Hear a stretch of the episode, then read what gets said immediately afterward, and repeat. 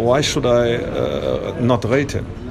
Uh, he came in 2013 to Bloemfontein. He was in another club. Uh, uh, playing in front of uh, coaches, uh, providing his abilities, and was not taken. And at that time, somebody phoned me, say, "Do you want to have a look? Please, I promise he's a player with a lot of potential."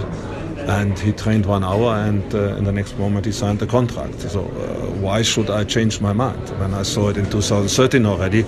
And uh, it was a pleasure from the first second uh, to the last. Uh, and i think actually uh, now coming a little bit better into it probably be a bit more surrounded from a professional structure challenged a little bit more um, yeah, it's good for him and his progress. He's still young.